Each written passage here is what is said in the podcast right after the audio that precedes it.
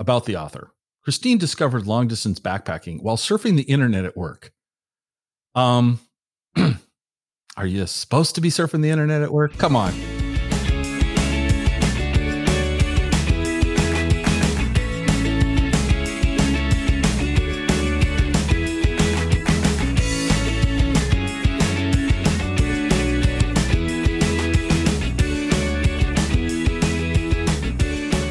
To the Exploring Washington State podcast.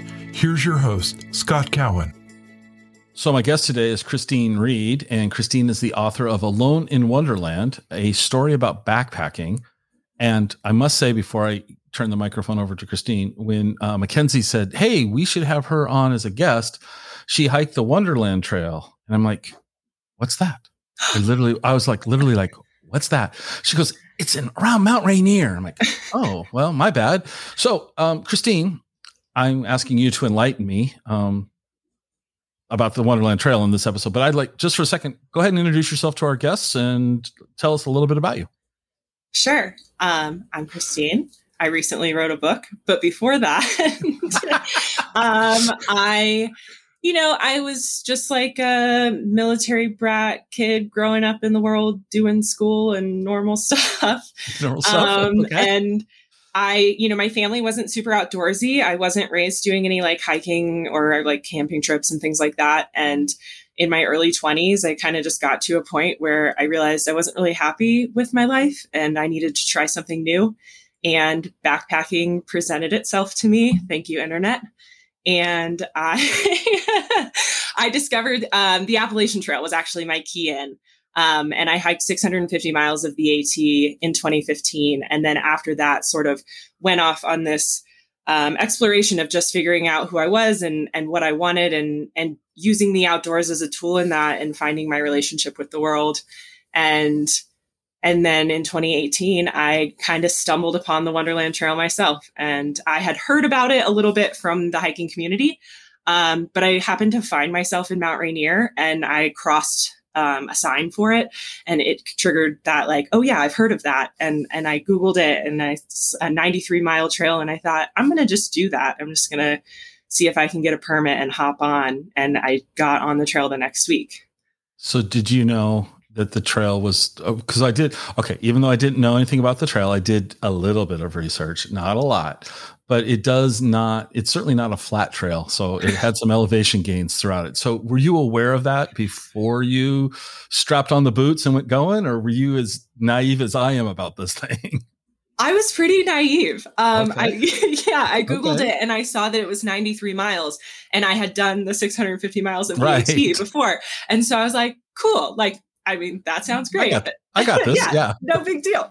Um, and it wasn't until I was on the trail that I heard somebody say, "There's 22,000 feet of gain and loss on the Wonderland Trail," and I was like, "Oh, no wonder this is so hard."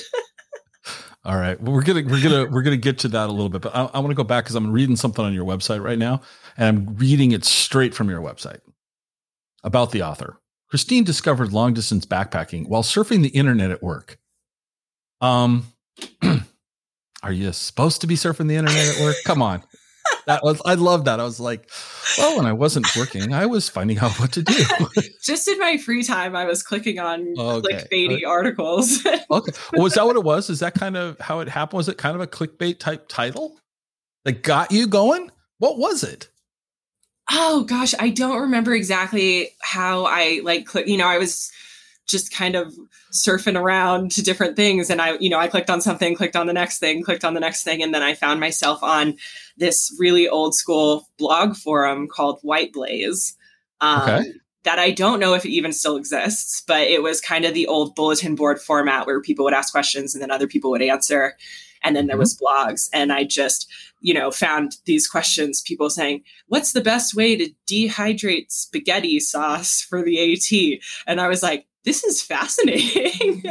there is just this whole world of information and and culture and people doing something together and coming together on the internet in such an interesting way to share information about something that I had no idea existed. And I found it fascinating. All right. So, well, no, no. This is this is interesting to me. This is very interesting. So, you're on an old school forum. People are talking about dehydrating spaghetti sauce. First off, that's funny to me. I don't know why. I just think that's kind of funny. Had and you hadn't really done any hiking before. You didn't just go out and put a bunch of miles on the Appalachian Trail, did you? Or did you? Not exactly. Okay, Um, so you did a little prep. Yeah, I had about a year between the time that I discovered the AT and that I set foot on the AT. And in the in the mean me, the, the meantime between those things, um, I did a week of volunteer work on the Appalachian Trail with the Conservancy building trail. Okay. Um, because I wanted to see the trail. There was something about like physically seeing it. Um, that was kind of my deciding point. So I had found out about it and was pretty sure I wanted to do it. So I volunteered um, with the ATC and went to see the trail. And that was my like, yes, I definitely want to do this. Um, and then my lease was going to be up where I was living in Arkansas. And so I, so there was this period of time between about six months between when I wanted to start the trail and when my lease was going to be up. And instead of wanting to sign a six month lease, plus I really wanted to quit my job. Um, and so I Googled uh, jobs that provide housing. And the first thing that came up was national parks. And so I was like, oh, that's perfect. I'll be able to hike. I'll like meet cool outdoorsy backpacking people. Um, and then it'll like bridge that time. And then I can like work some crappy minimum wage, like grocery store job in the national park. So I Mhm. got, I got a job in Yosemite um, Okay. for six months and I didn't do almost any hiking at all while I was there. Um, it was over the winter, and and all Oh. the summer employees were kind of leaving when I got there in August, and I made some amazing friends and like hung out in the outdoorsy community but i Mhm. really i didn't do very much hiking at all so i think the preparation i did for the at while it was a year and i researched gear and i figured out how to do food and i like you know i i read a lot and i learned a lot and i did a lot of mental preparation um not any physical preparation Oh, okay. well, so did food prep include dehydrating spaghetti sauce? I mean, It you did. actually- okay. i did okay. Well, I'm gonna, you know, I'm gonna break my rules. Let's let's talk about the, that trail just a little bit more. Where did you start on the trail, and where did you end up at? so the southern terminus of the at is at springer mountain in georgia Okay. Um, so I started there. I actually started on the approach trail. There's like an eight mile um, approach trail to the start of the trail because it's at the top of a mountain. So okay. um, there's great debate about whether they should just include the approach trail in the official trail, but at this time it's not. Okay. um, All So I started there and I hiked 650 miles north to Pearisburg, Virginia. And how long did that take you? 70 days. Wow. Okay. That includes like zero days, days off, Trail Mhm. Days Festival, things like that. Okay. All right. Now we're going to abruptly shift over here to the Wonderland. Sweet. 93 miles should have been easy for you. You, you know, you, I'm, I'm kidding because of just how many miles you just walked on the other trail. Where did you, let's just start. Where, where did you get on the trail at to start? Um, so there's several places you can start the Wonderland Trail because it's a circle. Um, Mhm. and I started at Mowich Lake. Um, if you're familiar with Mount Rainier National Park, you may never have heard of that because it's kind of obscure. um, so there's like Longmire and Sun. I always get it wrong. Sunrise, thank you. Um, Sunrise. and then help. Paradise. Right. And so those are kind of the three places that people know. And then Mowich Lake is sort of like um, off on the side, and you have to go through this tiny little town and then drive 10 miles out a dirt road to get to Mowich Lake. Okay. So somebody dropped you off because you didn't leave your car there. I'm gonna I did leave my car there. Oh, you did leave there. Okay. Yes, because it's kind of out in the middle of nowhere. They have a big parking lot and you can leave your car there. Okay. Why did you pick there to start? Um, I got a walk up permit. So the permitting system for the Wonderland is really competitive, and they only give out about two thirds of the permits via lottery ahead of the season. And so then there's like a third of the permit spaces or the camping spaces available for walk ups. Um, Mhm. And people don't do walk ups very often because it's a big commitment to like take the time off and be available to hike and then maybe or maybe not get a permit. Right. And so they're actually easier to get than you might think. Um, Okay. Yeah, that makes sense. yeah. So I walked up and, and I just said I want to hike the trail, the whole trail, and and like I can go any direction. I can start at any place. I'm super flexible because that's the best way to get a walk up is just to be open to whatever. And so mm-hmm. it just worked out that that's how the campsites were available for me to start from there. So they assigned basically, they told you where to start because of the campsites. Yeah. Because one of the things in my li- very limited, now we're just about to exhaust my knowledge of the Wonderland Trail is that you have to, my understanding is you have to camp in certain spots. You can't just like call it a day at two o'clock in the middle of the forest, you have to continue on to the next campsite space. Yeah. Okay. Yeah. And and the, the campsites are assigned. So okay. like it's, you know, there are like 20 campsites in Mount Rainier National Park, but your permit says you are staying at this site on this day. And what would happen? I mean, just total squirrel moment because if you look at me, you can see that I am not a hiker. What would happen if you wanted to deviate? Let's say you just say let's just say you found a part between campsite A and campsite B, and you really wanted to take a little bit more time and just really like maybe you maybe you're a, a painter and you wanted to paint something, so you're there, blah blah blah. You know, what can you do? Do you are you completely locked into this script? Um, there's I don't want to encourage people to break the rules, but sometimes you have to break the rules um, and and more for if there's safety reasons that you need to not go to where you're going if you're injured or if the weather mm-hmm. or the rivers or something like that. Like the park rangers are going to be um, understanding to those kind of things. Um, mm-hmm. But the reason that they have the designated camping sites in Mount Rainier is because the alpine tundra there is really fragile, and like the just the ecosystem of the plant life and the animals and stuff like they they are managing it the best they can by consolidating our impact as humans in these camping areas. And right. so like in terms of wanting to do what's right for the park and the space and the animals and the beauty of the space, like you really shouldn't vary from your schedule unless there's like a good reason to. Well, what if you what if you wanted to stay in a campsite? You're, you're scheduled once again campsite B, right? And you're scheduled to be there on Tuesday night, and you're like, I really want to take an extra day here because I want to do something artistic, like like paint. Like not, da- I'm not encouraging anybody to go out and you know trample through the forest, but you know, if you wanted to take an extra day, is that an option, or is it is it super regimented? It's pretty regimented, and and the reason I would say for that is that um, someone else is probably reserved in that campsite the next day. So if you're there hanging out and then they show up and they're supposed to be camping there, gotcha. then there's going to be like, and I would like to think that we're all like friendly enough and outdoorsy people, like community enough that someone could come and you'd be like, oh, like let's just share this campsite. It's plenty big for both of us. Mm-hmm. Um, but of course, that's might not, not, be might not be the case. Okay, could not, yeah. so, how many days did this take you? Um, I hiked for eleven days. You hiked for eleven days, so about what eight miles a day on average. Yep. Okay, so it doesn't sound too bad. It was not insane. Yeah, I definitely when I got my permit, I said I want to spend as much time as I can out there. I really want to like take it all in. Um, mm-hmm.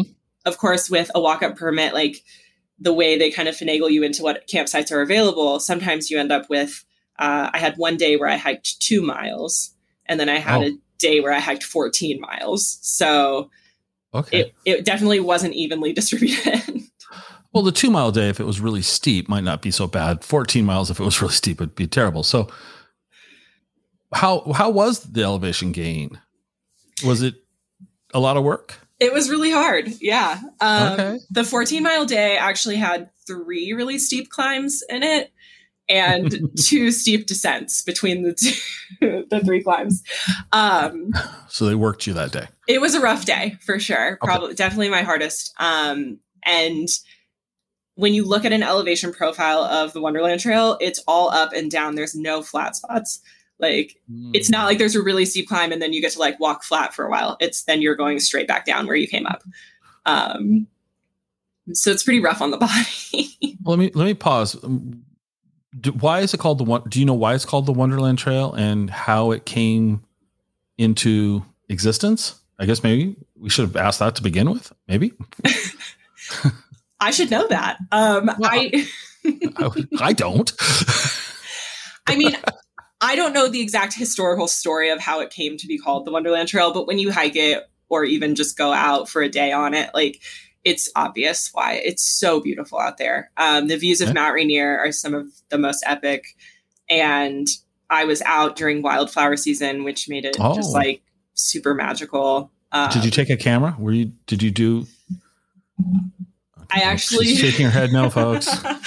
um, no, I at the time I had been living in a van for a while, and my phone kind of had that like my battery's gotten hot too many times, and it died immediately, and I just thought. I would just enjoy being there. Okay, and, you know, all right, all right.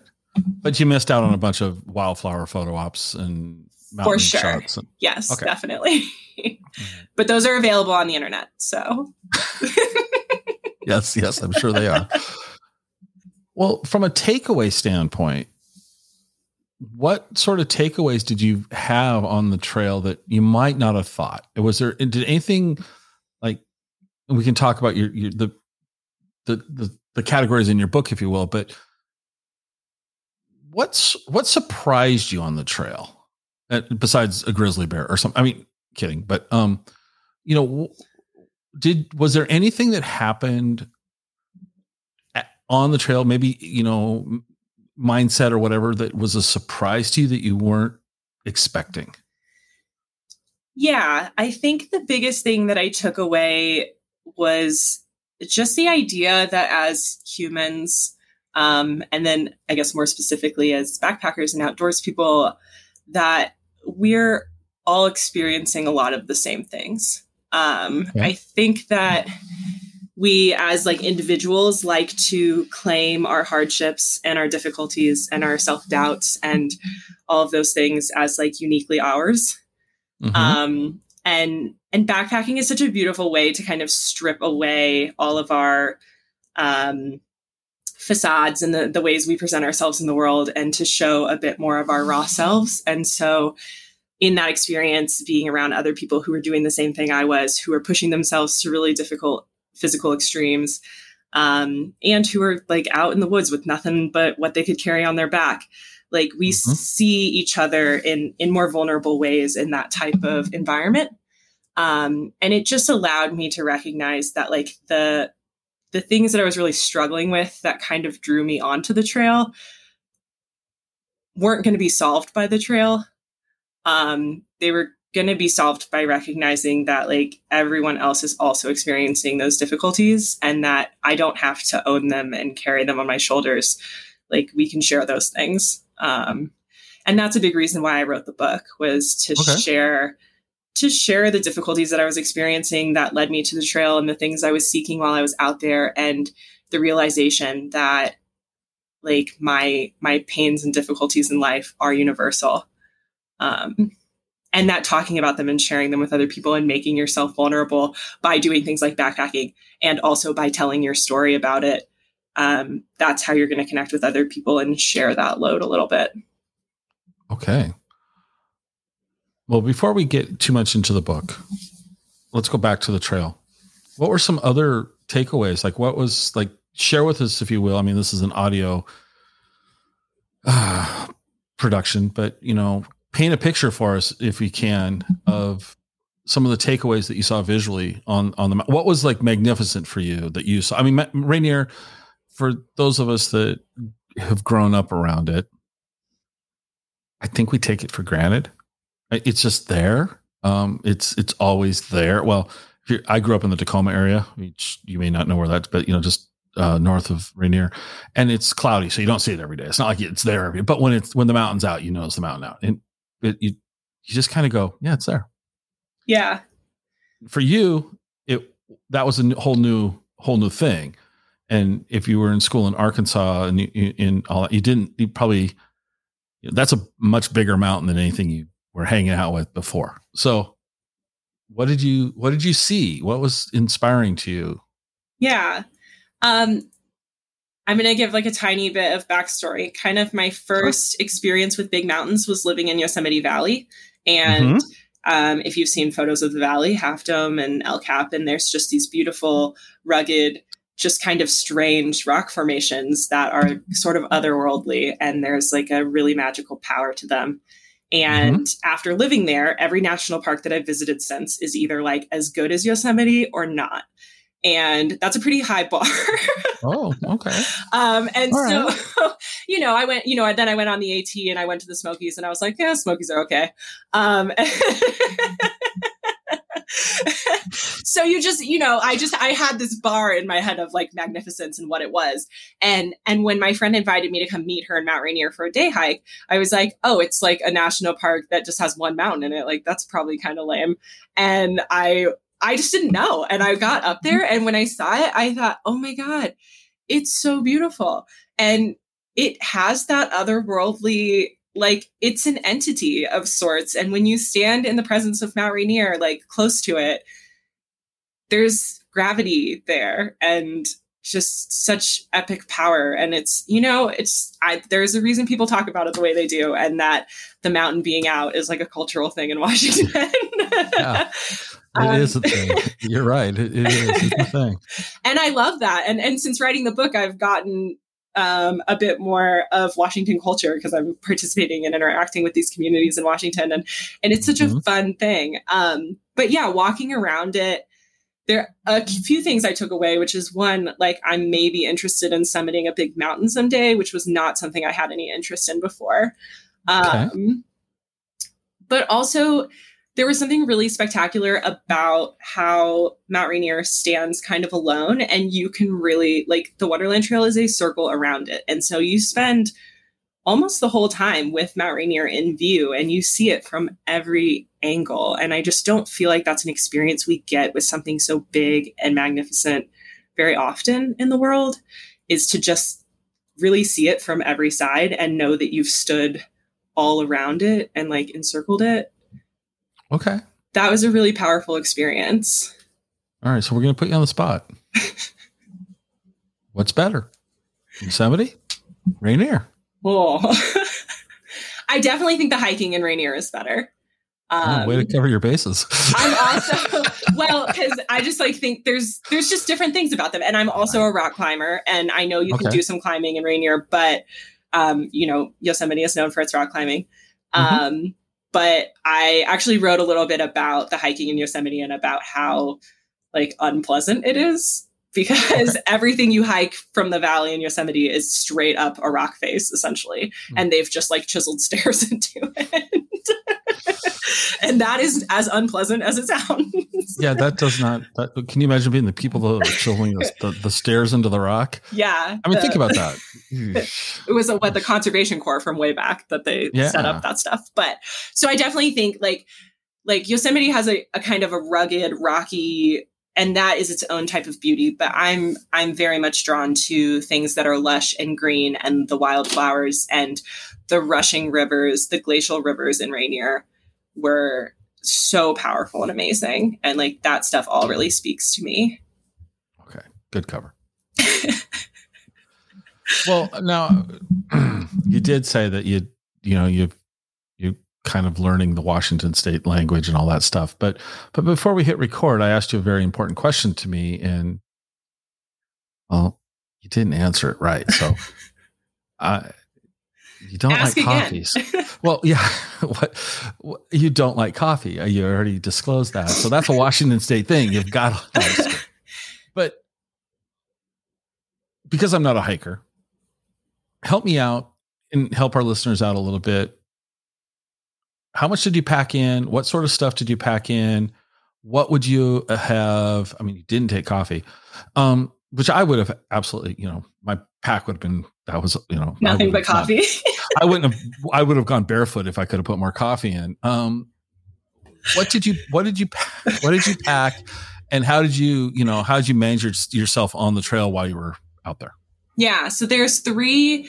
Um, like I was saying before, Longmire and Sunrise, and um, now I'm blanking on Paradise. the other one. Paradise. Paradise. Thank you. um, so those three places where there's like a ranger station and kind of touristy things, they have places where you can drop off a food cache. And so oh. I had food caches around the trail. So I only ever had to carry, I think four days was the maximum of food. So I picked up food okay. twice. Um, but I am kind of a super minimalist when it comes to um, hiking food. And I, I like to keep it really simple because I know what is not going to upset my stomach um, mm-hmm. when I'm out on the trail. Because the last thing you want to do is like have a tummy ache when you're hiking. Yeah. uh, so I mostly ate like ramen with dehydrated vegetables, um, Yeah. and then oats with freeze dried like strawberries, bananas.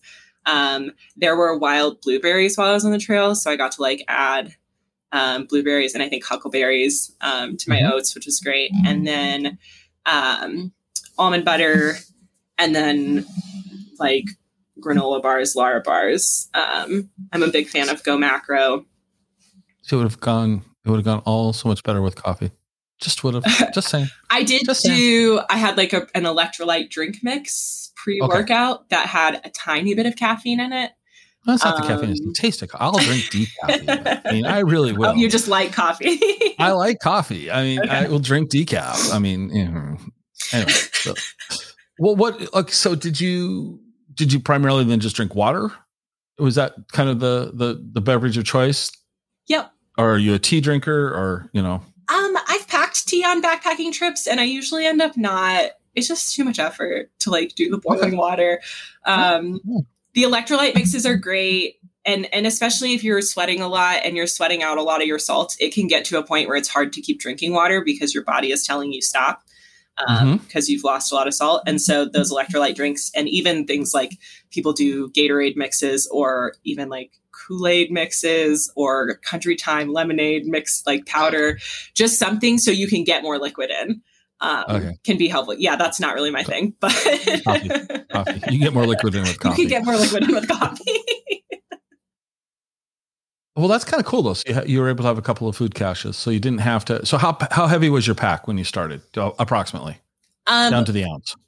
down, to the ounce, uh, between 35 and 40 pounds um, with water and food. So base weight, maybe in the low 20s.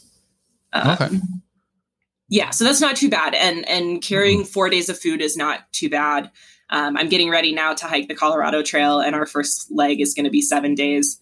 And I'm not even sure how I'm going to fit that much food in my pack. So um, the Wonderland Trail is set up really nicely that you can break it up and not have to carry too much food at one time.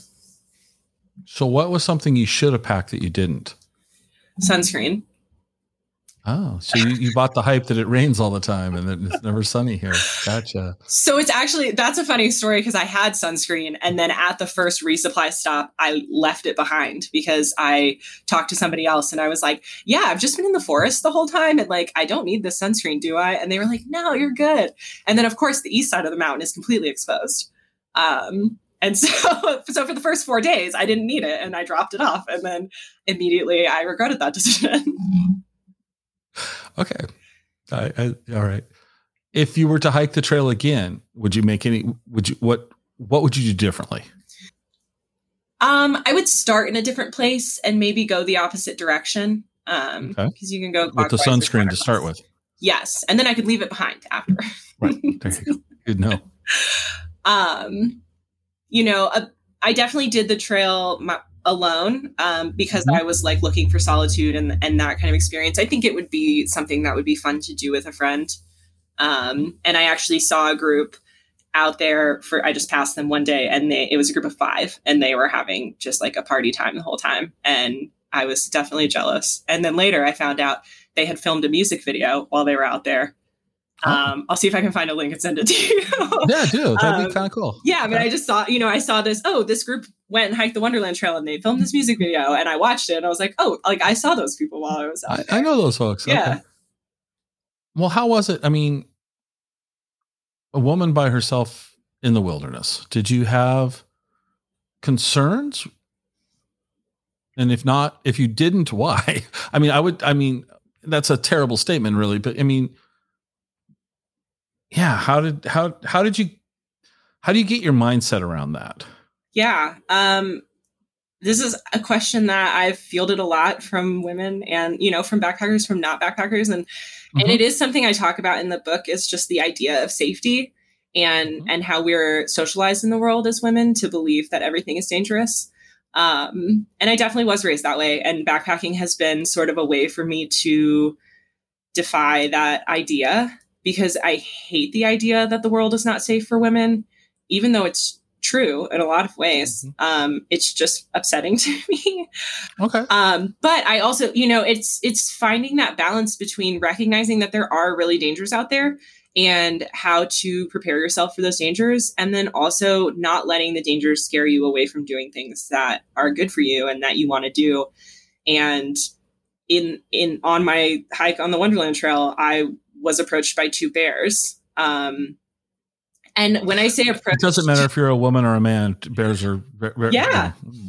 Well, and that's you know, and that's one of the questions too. When when people talk about those things, I always think, would they be saying this if I was a man? Um, but like this is a, a valid danger for all humans. Um, yes. bears, Yes. and and I've I have had enough experience with the AT and other things talking about black bears, knowing people who've had experiences with black bears, to know that generally speaking, black bears are not super dangerous. Um, and so when they when I asked the ranger about bears in the park, she told me there had never been a violent bear incident in the history of Mount Rainier National Park. And I thought, oh, we're good then. Wow. And also, I was really surprised by that. um, Yeah, that's the wow. yeah, Okay. but she did say there were some bears that were hanging around at one of the campsites that had been reported a bunch of times, but they they were just being nosy, and if you left your backpack out, they would come rummage through your stuff. And so she said, put your stuff away, put your food up where it goes, like don't don't give them any temptation. And so I was prepared for that, and I wasn't worried about it. And I got to that campsite and I did what I was supposed to do, and I got in my tent with the rain fly off so I could see out. But I was reading a book and a marmot ran through my campsite and then immediately after two bears came chasing it and they like turned on a dime when they saw me and came up to me instead um so i was In like i was in a tent and a, like a tiny little backpacking tent. So i was sitting down. I couldn't stand up if i wanted to. Um and they came up and sort of like flanked me on each side. I could have reached out and touched them with my hands. They were so close. Um Okay. and that is by far the scariest thing that's ever happened to me in the outdoors. And they like looked me in the eyes. I could see their nostrils flaring as they were like sniffing me. And then they just went on their way um and Because you didn't have coffee. they knew i was coffeeless Coffeeless. um but it i mean it really scared me a lot like, Whoa, I can only imagine. Did you have? Were you carrying like bear spray or anything? I was not. Um, Okay. But I also at that range, and I was in a tent. Like I couldn't have bear Would- sprayed them anyway. Well, that's a good point. Yeah. So Wow. See, I would have. Um. Yeah. No. It's one of those like, what what would you have done? Because I couldn't do anything. I was just I I mean I was like my heart was beating so fast. I was breathing really hard, and I was like, please just go away. Please just go away. Like I can't. There's nothing I can do in this situation. Oh my gosh. Wow. Okay. That's crazy. And then, so they just went on their way. They just went on their way. Yeah. And then of course I moved my tent after. Why? I mean, uh, uh, just Um, I wasn't going to. I wanted to be like a tough guy about it. Um, I was in the campsite. There was a couple girls who were camped at the shelter down below, and I I walked down there and I was like, "Hey, like if you guys wanted to see some bears, they like just went that way." Um, and they were like, "You saw a bear?" And I said, two bears," and they like came right up to me and they were like, "Oh my gosh, are you okay?" And I kind of calmed down a little bit by then, and I was like, "Yeah, yeah." And it was probably only like six p.m. It wasn't late, um, and it was still daylight out, and so they were like, Do you want to come bring your tent and camp next to us so we're all together? And I said, No, I think it'll be fine. Like they they came, they sniffed me, they saw me, they left. Like they know I'm here now, and I'm sure they're not that mm-hmm. interested, or they would have stayed longer to see what I was up to. right. so I kind of told myself that. And then of course I like go back to the tent, put the rainfly on so I can't see out. And then I'm like reading a book in there and I just like every noise outside my tent. I was like, oh my God, it's bears. Like I couldn't I couldn't let go of that energy after they had left. So I then did get my tent and moved down by the other girls just so I wasn't alone. I'm probably going to think of bears tonight when I'm comfortable in my house, thanks to this story. Oh my gosh. And so, you know, in terms of safety, like the Wonderland Trail is a great medium between being alone and being like you're at designated campsites. There are other people at those campsites. So even though you can spend the whole day alone if you want to, and you can even go to your particular campsite and not talk to anybody if that's what you want to do. But there are other Mhm. people pretty close by. So if there's an emergency of sorts, like you're So not how many people- alone. how many unique people, in, by unique, we're not going to count the same person twice if we can here.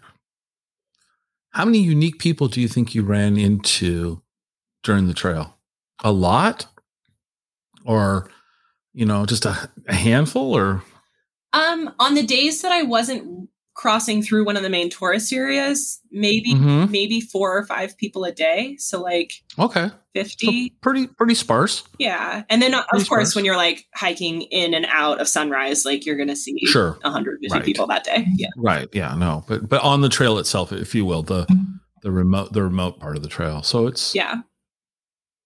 It reads her rugged outdoors woman persona started as a joke and I'm looking at a picture of you sitting on a rock, pouring something that's not coffee into a, a, a, a water container. You don't, and, and, I'm looking at you as we're recording this. And rugged's not the word that I would would would assign there. Not dainty by any means, but I, rugged is, you know, I, I wouldn't. How did this come up? It was a joke. So how did this come about? Yeah. Um, when I moved to Yosemite and I told people that I didn't know and was just meeting that I was going to go hike the Appalachian Trail, I got a lot of like, wow, that's really cool. Like, you're so hardcore. And then I would go do like a short day hike with this person. And then they'd be like, you're really slow. And like, struggling a lot. and we'd be doing something not that hard and I'd be like like this is really hard and they'd be like this is not that hard. Like so it just it was this kind of like I was telling people I was going to go do something really cool and so they had this expectation of right. like who I was and what my abilities were and then we would get out there to do something together and they would be like are you sure you're going to hike the Appalachian Trail cuz it doesn't really seem like you could. Um, and my defense, like I kind of took on this, like when someone would question me in that way, I would say, I'm a rugged outdoors woman. What are you talking about? Okay. So it, it okay. became sort of like a jokey defense when I was embarrassing myself in the outdoors and someone was calling me out on my like okay princess which is a word that is like I I don't think of myself. Well, you don't way, come across like that. You don't. That's not a somewhere word. Somewhere in between princess and rugged. There's like a big. Yeah. I'm somewhere in the middle of that. right. Okay. Yeah, because I'm just you know I'm looking at this and I'm like this photo and looking at you and I'm like rugged. Rugged's not the word I would go with. So rugged. I have yeah. actually also like made friends because my my Instagram is rugged outdoors women, um, which right. stemmed from that joke. And mm-hmm. now, because I do all the outdoors things and I post about it, and now I've written a book about backpacking, and like people really do think I am that. I guess it's the same joke it always was. Is like people think that I am more hardcore because of the way that I present myself and the things that I do. Um, but I'm a big believer that you don't have to be good at something to do it. Okay. I'm looking at a picture on your Instagram. It's your book and a cat. Is that your cat? No. A reader so sent me this photo. This the reader yeah. a reader sent you this photo, and the cat's like, "What is this thing doing on me?" Okay. But I get a lot of dog pictures with my book because people apparently read with their dogs a lot. Um, and that was the first cat picture I got. So I was really excited about it. Gotcha. Okay. That's all right. Interesting. Any other takeaways from the, well, I'm not trying to avoid the book. That's, I'm trying to get to the book in a different direction. So, but you've also, you know, so I'm reading here, you know, a, is a story about backpacking but it's also a story about, and then we've got a whole bunch of words. What other takeaways from the trail for you that we that you want to share with us? What what what else did you what else did you learn about yourself? On uh, is there a nugget you can share that, and then we'll we'll work our way into the book. But what else did you learn about yourself? Yeah, I think um, one of the other main things that that has come of this journey, which culminated in the Wonderland Trail um, mm-hmm. was this idea of feminine independence and that I needed to be um, a strong, independent woman and do things alone and know that I didn't need anybody else. Um, and I had been kind of exploring that in the entire time between the Appalachian Trail and the Wonderland Trail. Um, mm-hmm. And and part of my story is that my mom died when I was hiking the Appalachian Trail in 2015. So that is something that I was sort of dealing with over the course of this time. And and a lot of my actions uh, sort of stemmed from this idea that right before my mom died, I was trying to strike out on my own and figure out who I was and kind of break away from the expectations of my family and and not end up like my mom in some, you know, grand scheme of when you're 25 and you want to not be like your mom. Um, mm-hmm. And and backpacking was a huge part of that for me. It was something my mom would have never done, um, and it was something that really scared her that I wanted to do it alone. And mm-hmm and when you are in the process of something like that, um, and then the person whose expectations you're trying to defy is suddenly gone, and it no longer matters whether you defy their expectations to anyone except for yourself. Um, it just brings a lot of things into question in terms of why you're doing things and what you're trying to accomplish. Um, mm-hmm. and and one of the things that I really left the Wonderland Trail with was the idea that there are like more options in life than trying to either be or not be the person that my mom wanted me to be. Okay. Um, and one of the m- metaphors that I that I made in the book about Mount Rainier is just that Mount Rainier does stand independent, and you know she's tall and strong and and beautiful in all of these ways. But when you get up close and you're in kind of the foothills of Mount Rainier, you're just around. You realize like there are all these other small mountains around, and there are these rivers coming down and it's just so intertwined the whole ecosystem there and like mount rainier could not exist if not for all of the smaller stuff around her well, well yeah the whole cascade range yeah and no, yeah. yeah and and just this idea of independence and like what does independence really mean and can you ever truly truly be independent like there is no such thing we are all on this earth together and society together. And as much as you want to separate yourself from it, like you're always beholden to the forces of sure. everyone around you. So when you started the hike, did you have a book plan or where did the inspiration for the book? Yeah. Why the book?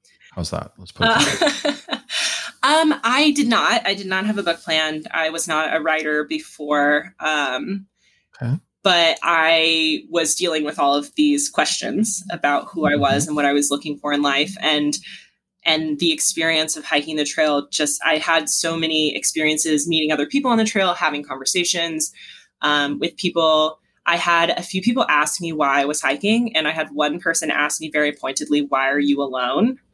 Um, and those questions kind of like dug at me in a way that they probably wouldn't have if I wasn't struggling with that question already. Um, mm-hmm and and I I was really trying to explore those ideas with other people. And there were a few other solo hikers that I talked to about independence and being alone and and backpacking by yourself and like why we do these things. And and that's when I realized like a lot of us are having the same experiences the same doubts um the same fears.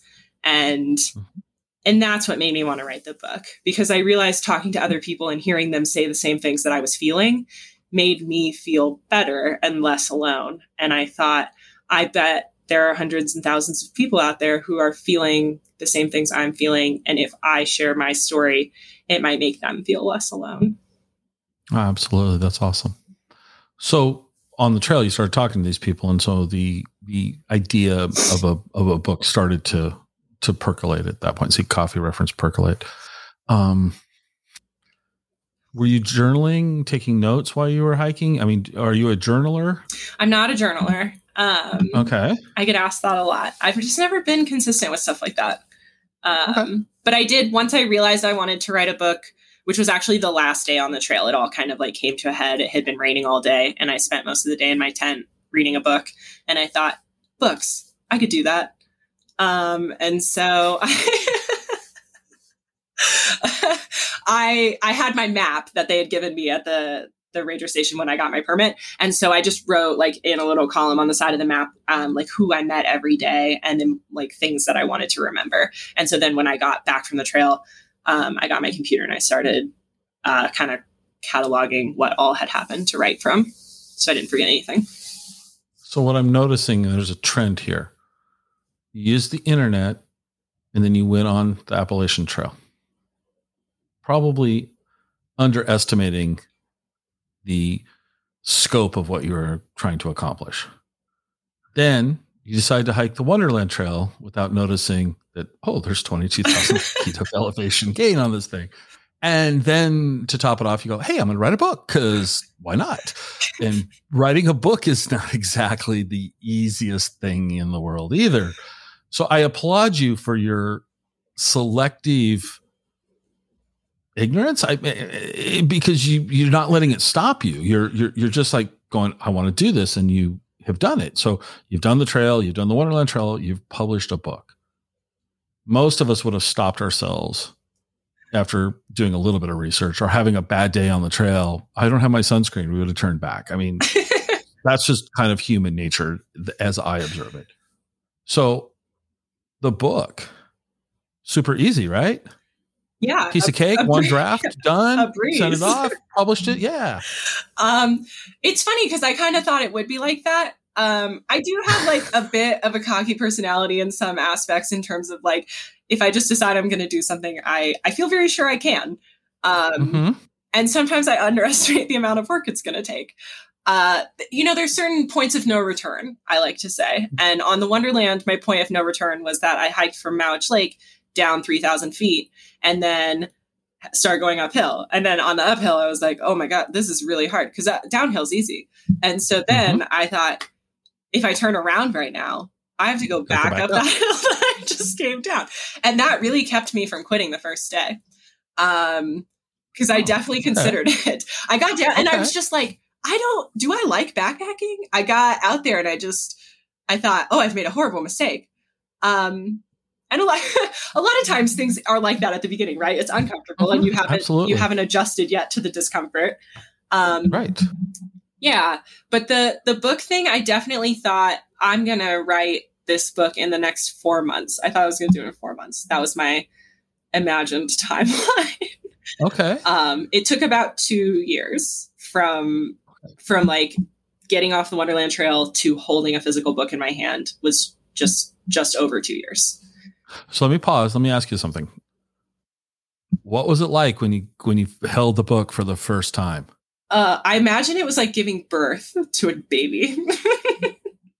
I okay. haven't done that, and I don't intend We're, to. But I, I'm I'm claiming this as my giving birth moment. Were you super excited though? I mean, was it like yes, a life moment, one of those memorable moments in your life, like you launched this thing? Absolutely. Like I, you know, I worked my butt off for two years to do mm-hmm. it, and then and then of course I was like waiting for it to come once I'd ordered the printed copy, and I was just like, you know, ten days of of the longest 10 days of your life. Yeah. yeah, absolutely. I do have a great video of me opening the book for the first time on my Instagram if you scroll back a bit. okay. All right. Was there a lot of screaming and yelling and jumping up and down or I'm not quite so emotive as that, but it was more like Okay. All right. So from a from the rehashing the, the your adventure in in the in the in the effort of writing the book, what other takeaways did you did you find out? Like did did your did your thoughts of the hike and the trail change as you were revisiting them over the the months that it took you to write the book? I don't know if my thoughts changed, but I do think I I will remember the details of hiking the Wonderland Trail in a way that I do not remember other big things that I've done in my life because of the process of writing and and thinking about the conversations I had and thinking about the scenery and describing the what I was experiencing, I just feel like that 11 days of my life is like forever ingrained in such minute detail in my memory. And that is a really cool experience. And it's also made me think a little bit more about how I um, take in and remember things like from that point forward. So now when I go hiking, I'm I'm more observant than I used to be and I pay more attention to things. And then I also have just very recently started writing sort of like trip reports um, for mm-hmm. for trip for backpacking trips and like other outdoorsy things I do. Um, almost so that I can later revisit them and remember the details that I'm going to forget inevitably. Um, right. So I really cherish the object that I have the book so that I can go back and reread it and remember the little things that are going to eventually fade from my memory. That's that's very cool. How long has the book been out? It launched at the end of January, so about 6 months. And how has it been received? Really positively. I've been humbled and also like proud and and so joyful to have connected with people with it. Um, the overwhelming feedback that I've gotten is this is so relatable. Uh, you know, well, Kenzie, Kenzie loved it. She, you know, she, she absolutely loved reading it. And, uh, I was talking to her this morning, um, before we recorded this and, and I was saying I was disappointed because I didn't have time before we scheduled this because you're getting ready to go on a hike. So we wanted to talk to you now before, um, before you went on your, your, your next hike. Um, that I wasn't able to get a copy in hand to to read it before I was able to talk to you. So I will read the book. I will. I I I, I will because I I love to read and I'm intrigued by it because it's in our backyard. So that's cool. Yeah. And you're uh, you're interested to see what lessons and takeaways you've got from it. So that's very cool. On a completely random note, the cover art. Who who did that and and why why did you select the cover art like that? Um, so I went back with a friend the year after I hiked and took photos. Um, okay. Of my favorite section of the trail, and so um, the cover came from those photos. Um, and and I actually wasn't really sure what I was trying to do with the cover. I self-published the book, so all of the like mm-hmm. design choices and stuff were mine to make. Um, and and I had one actually one graphic design person working on the cover and they were using that photo and it was still just a photo and and everything was coming back feeling really like cheesy and like not professional. Mm-hmm. um, and then a friend recommended this other artist and and i talked to him a little bit and actually one of the photos the first artist had done was almost like a little cartoony feeling but it was still a photo. It was just like so heavily edited. And uh, someone i showed it to to get like ideas said, "Oh, it kind of reminds me of those national park postcards." And I mm-hmm. thought, "Oh, what if it was more like one of those national park postcards? Like, let's lean into mm-hmm. that." And so the second artist who does a lot of vector art um, was actually really perfect for the job because this is sort of what he does. And so I said, "Can you take this photo and just make it like super a lot like a national park postcard in terms of like the style of the art and then the text?"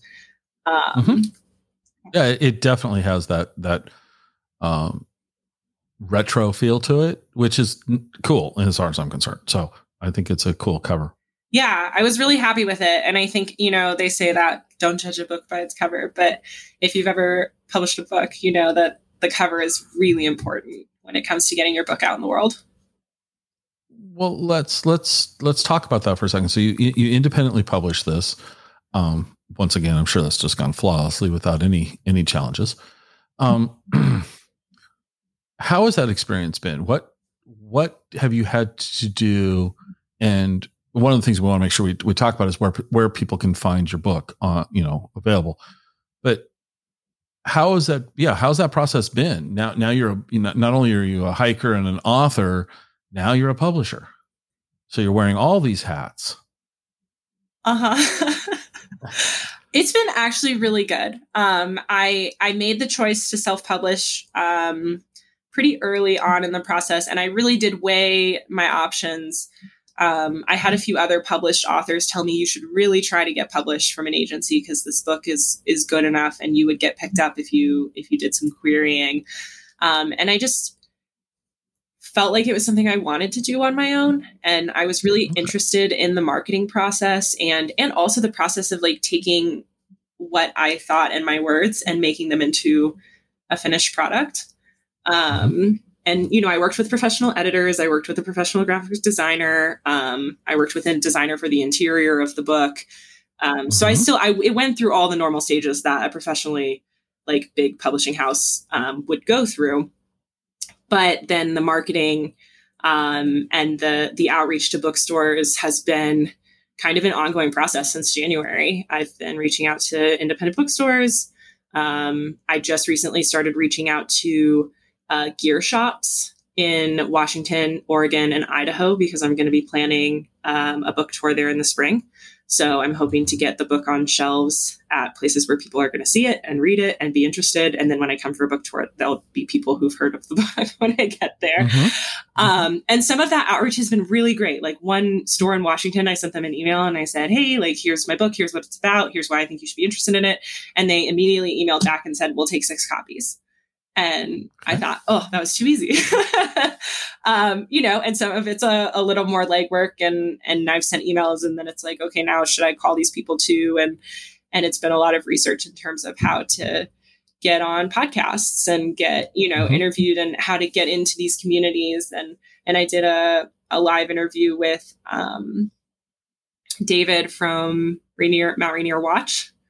Mm-hmm. Um, and that was great. And he's got a huge community that's super excited about Mount Rainier and and like same thing with you and Mackenzie like you've got a great community that's really excited about like specifically what I've done um, mm-hmm. and I think that that is a cool thing about doing it myself is I can really target people who are like truly involved in what I'm doing and saying and and interested in what I have to offer um, in a more specific way than I think when you go with a big publishing house they're kind of just like splattering you all over the world. And it's not it's not as targeted right? Because they have their mm-hmm. channels that they go through. Um, so in some ways i'm able to be more targeted and more specific with who i'm interacting with and who i'm trying to market to. And in some ways like just this the spray method is effective. Um, and and they do have connections that i don't have that i'm having to to fight through some of that. But um so so if i asked you to summarize the book how would you summarize the book? Like uh, your 30 second elevator pitch. So you're an author. What you what what's the name of your book? What's it about? This is the hardest question.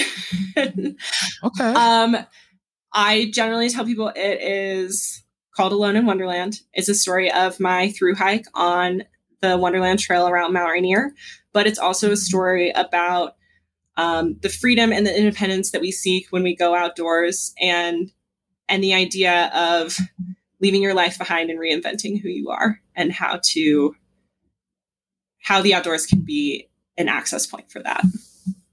Oh, okay. That's great. Nicely done. Nicely done. Kenzie mentioned something. You alluded to it, so I'd like to just ask a little bit more about this. So you said you lived in a van for three years? Uh-huh. What type of van? I had two vans during that time. Um, the first one okay. was a 2003 Dodge Ram van. Okay. Um, it was black, stealthy. Um, mm-hmm. Had those little accordion curtains on the windows. Uh, mm-hmm. and then it was a low top, not like the extended. Um, and it was unreliable at best and broke down on me a whole, whole lot. And okay. so eventually I got sick and tired of that. And I bought a 2018 Ford Transit um, so selfishly, let's talk more about that. Are you a van tell, guy? Tell me. um, okay, so uh, my challenge is I'm I'm almost six foot four, mm. um, and I am enamored with the idea. Kind of like you searched on the internet for things to do. I searched on the internet for vans, and if my wife hears this, she'll, you know, you know, so yeah, shh, don't tell anybody. Edie, stop listening now. No, I, I'm curious. So your new van, is it a taller top? Is it is it the, the, the, tallest one or is it the mid one? So it was, I've sold it now, sad day. Um, oh. But it was a mid, I think the mid height. Um, okay. I have a friend who's six three, and he mm-hmm. had, uh, maybe still has the Dodge ProMaster. Mm-hmm. Um, and he was able to put in a very thin lining on the roof and still be able to stand up. Um, right. The thing when you're really tall is like, then you're you might have to lose like your insulation on the floor mm-hmm. and the ceiling, but it can be done. So yours was it was it completely converted out? Mm-hmm. And so the three years that you were living in a van in one location, or were you moving around? Moving around, you... yeah. Okay, and we could go down a whole rabbit hole of, of conversations about that. did you enjoy it? I mean, three years is a long time to to do something if you don't enjoy it. Um, True. so did but did you overall was it an enjoyable experience? Yeah, absolutely. Um, okay. One of the things, so I had been living in the van for about only six months when I did the Wonderland Trail. Um, and okay. and one of the things I talk to people about when they're interested in living in a van, especially if they're going to do it alone, is that you it's really easy to isolate yourself. Um, mm-hmm. And if mm-hmm. you're not a social butterfly and you're not forcing yourself to be in social situations, it gets lonely.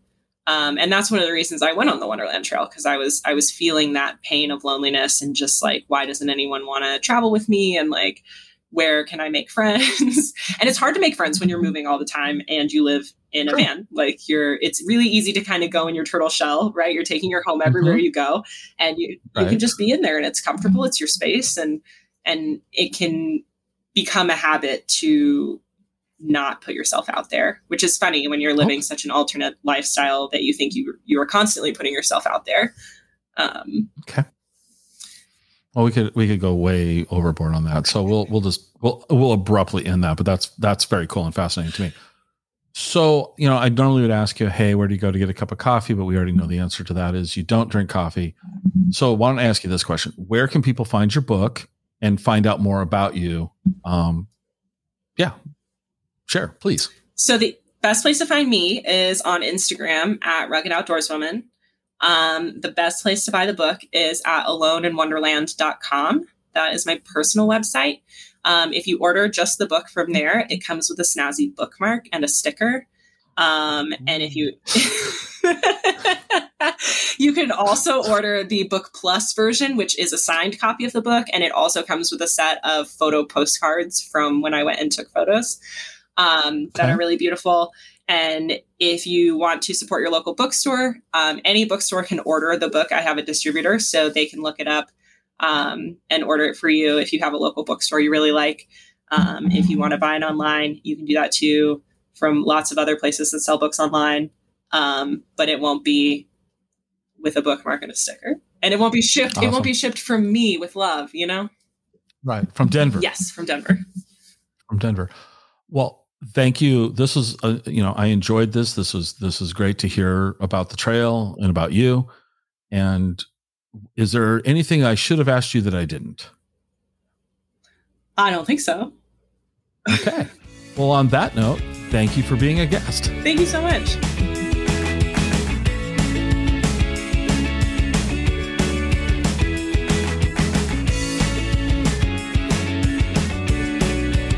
Join us next time for another episode of the Exploring Washington State podcast.